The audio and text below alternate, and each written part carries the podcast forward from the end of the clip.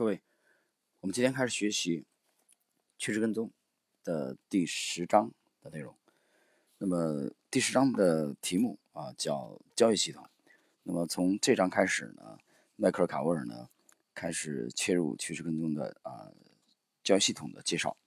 我们开看一下这个开篇的啊，也同样是两位这个名人的讲的话。第一位是美国女作家啊艾瑞卡琼，她说。如果你不冒任何风险，你的风险会更大。第二位是埃德斯科塔。无论你使用什么方法，你内心想要衡量的都是波动性。趋势跟踪交易者把他们的投资哲学简化为公式，用于指导他们的日常决策。这些公式形成了人们平常所说的交易系统。交易系统种类繁多，尽管如此，这些公式，啊，大多数趋势跟踪交易者。的系统却很相似，因为他们试图捕获的是同样的趋势。与买入并持有或主观的基本面分析不同，交易系统必须加以量化，从而执行你的决策。例如，比尔·邓恩告诉他的客户，他的交易系统存在风险，有百分之一的概率遭受百分之二十以上的月度损失。这就是我们所说的量化，这就是专家们所做的事情。本章将介绍趋势跟踪交易系统的各种概念。呃，下一节风险回报与不确定性。趋势跟踪交易者知道，生活是风险与回报的平衡。如果你想要大回报，你就得承受大风险；如果你想得到平均水平的回报，过上平均水平的生活，你就得承受平均水平的风险。下面是幸福银行前任董事长查尔斯啊桑福德多的啊桑福德多年前的一段。受奖致辞，现在依然让人耳目一新。从小家庭啊，抱歉啊，这个从小家庭、学校和社会就教育我们要回避风险，承担风险是不受鼓励的。我们习惯了接受和传递要谨慎行事的劝告。多数人认为风险只有坏的一面。我今天要冒昧的告诉你们。从我的亲身经历来看，大众对风险的看法缺乏远见，而且往往是错误的。我观察到的第一个事实是，成功人士都知道，如果能够正确理解风险，不回避风险，我们通常就会有高产出。他们意识到，风险是一种可以加以利用的优势，而不是要避开的陷阱。这些人明白，承担适当的风险一点也不鲁莽。简单的说，谨慎行事的风险超乎你的想象。你们或许意识不到，人生真正的风险就是拒绝承担风险。生活中充满着风险，你无法逃离它。无论我们怎么努力支配自己的生活，我们总有失败的时候。所以，我们最好承认，生活是一场赌博游戏。既然生活在某种程度上是赌博游戏，我们在面对风险时就应该轻松下注。我们必须应对不确定性，它从来都是有风险的，尤其在交易和金钱方面。我们无法避免做出一些选择，而那些选择制造了风险。钱在你手中，买一栋房子，房子可能被烧毁，而且房地产市场可能坍塌。开一家公司，如果公司破产，你不但失去工作，还失去养老金。买入共同基金，祈祷买入并持有，这个空口号对你适用。祈祷你在六十五岁时不会面对熊市吧？面对所有这些风险，你如何前进？市场。不讲究先来后到，市场奖励的是有头脑、勇气和决心去寻找机会的人，而不是忽视机会的人；是奋力前进的成功者，而不是能力不足的失败者。从商业人士的角度来思考你的资金管理，基本上每个商人都要评估商业风险，拿出资金来运作，希望你他像预料的那样增值。就这个意义上来说，所有的交易都是一样的，正确的决策造就。财富和成功，错误的决策导致倾家荡产。啊，他以下列了一个这个商业计划书，我们把这一部分的内容啊略过，进入教育系统的这个第二百零五页。如果你研究风险，你会发现有两类风险：盲目的风险和预先计划的风险。盲目的风险是受人怀疑的。是非理性的希望，希望不劳而获，命运彻底扭转。盲目的风险是不得要领的赌博，是情绪化的决定，是傻瓜的游戏。接受盲目风险的人就如同醉汉过马路。然而，预先计划的风险则不同，它构筑财富、国家和王朝。有远见的人愿意承担预先计划的风险，运用你的大脑发现那些可能性，合理的解决问题，然后充满力量和信心的前进。预先计划的风险存在于每一位成功人士的心中。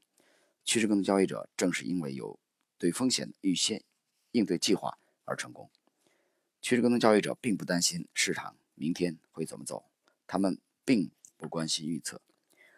基本面因素和技术突破性的发展，他们既不能扭转过去，也不能预测未来。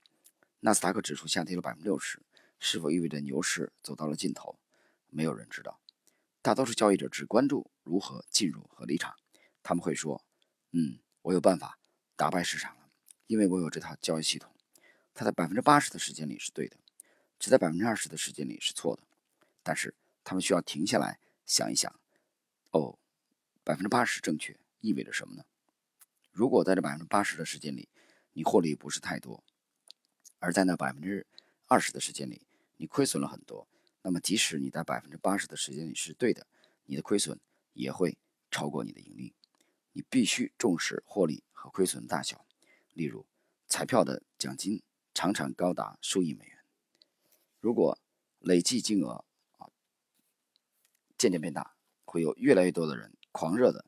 购买彩票，可是当他们买了更多的彩票时，中奖的机会却一点也不会增加。被闪电击中的机会比中奖的机会还高。呃，下的内容呢，这个本书的作者呢，啊，是用这个彩票啊的这个赌注，呃，概率的问题探讨。这部分呢，我们把它略过不谈啊。我们进入跟趋势跟踪啊关联性更强的啊下一小节，就是关于交易系统的。五个核心问题，也就是本章的第两百零七页啊，这里边也涉及到了这个比尔·邓恩的全球的这个货币资产组合的情况，买入和卖出。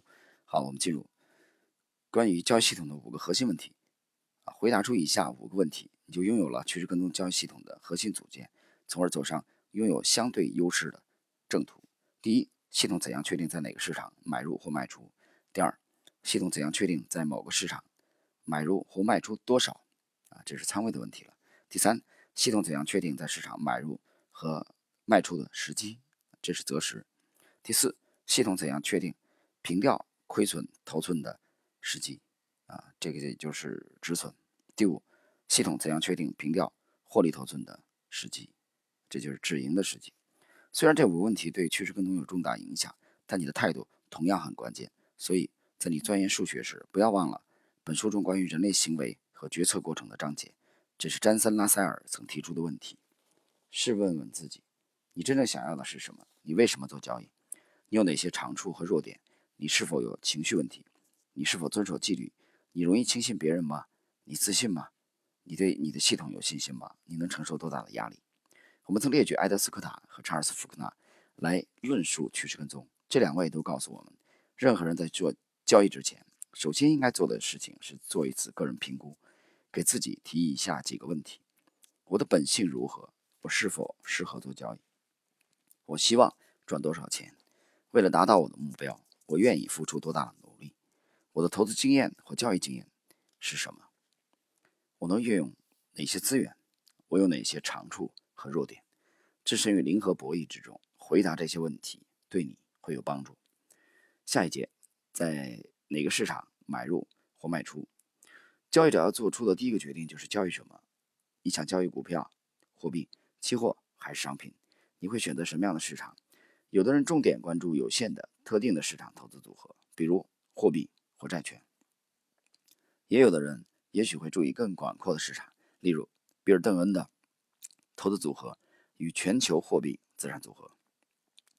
啊，以下呢，作者列了一张表啊，就是十一，这是展示的是比尔·邓恩的投资组合和全球货币资产组合啊。我们适当的了解一下，它这个组合里边其实包括了这个芝加哥交易所的美国国库券啊，同样是芝加哥期货交易所的美国十年期国债和美国五年期国债和欧元啊，也是。芝加哥交易所的，包括欧洲货币啊，这个瑞士法郎啊，日元，法兰克福 DAX 指数啊，英国金融时报一百指数啊，还有长期英国金边债券十五年期的，短期欧洲英镑存款，长期欧洲欧元债券啊，这是欧洲期货交易所的，中期欧元债券啊，包括日本东证股债指数，这是东京证券交易所，日经指数，大阪证券交易所。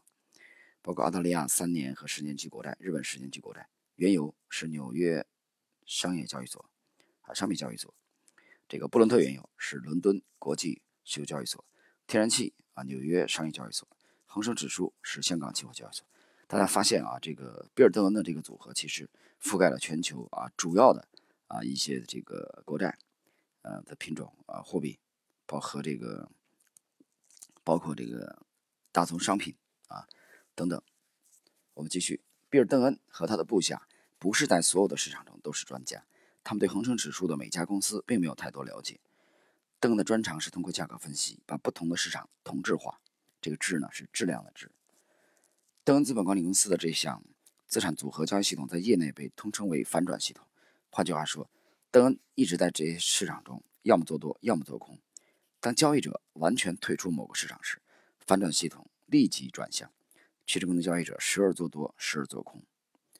嗯，这里边其实大家体会一下啊，他讲了这个趋势跟踪交易者时而做多，时而做空。那你想一想，对比这个呃之前的两个章节里边，作者迈克尔卡沃尔啊，这个其实鲜明的反对买入并持有啊这个单一的策略，买入并持有其实就是一个单一的做多啊单一的做多。但是呢，趋势跟踪交易者他并不是交易一个标的。啊，你去看比尔·登恩，看约翰·亨利，看那个埃德斯科塔，他们其实是全球配置。从这个角度理解，其实他们都是这个全球宏观对冲的啊，全球宏观对冲的这种方式啊，它是全球配置的。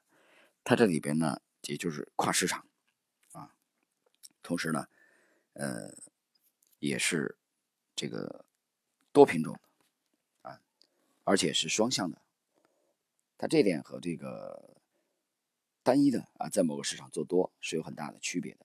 当然，刚才作者很坦率也提到了，说邓恩啊，并不是熟悉香港这个上市的每一家公司，恒恒生指数的每家公司啊。但是呢，他们做的是指数。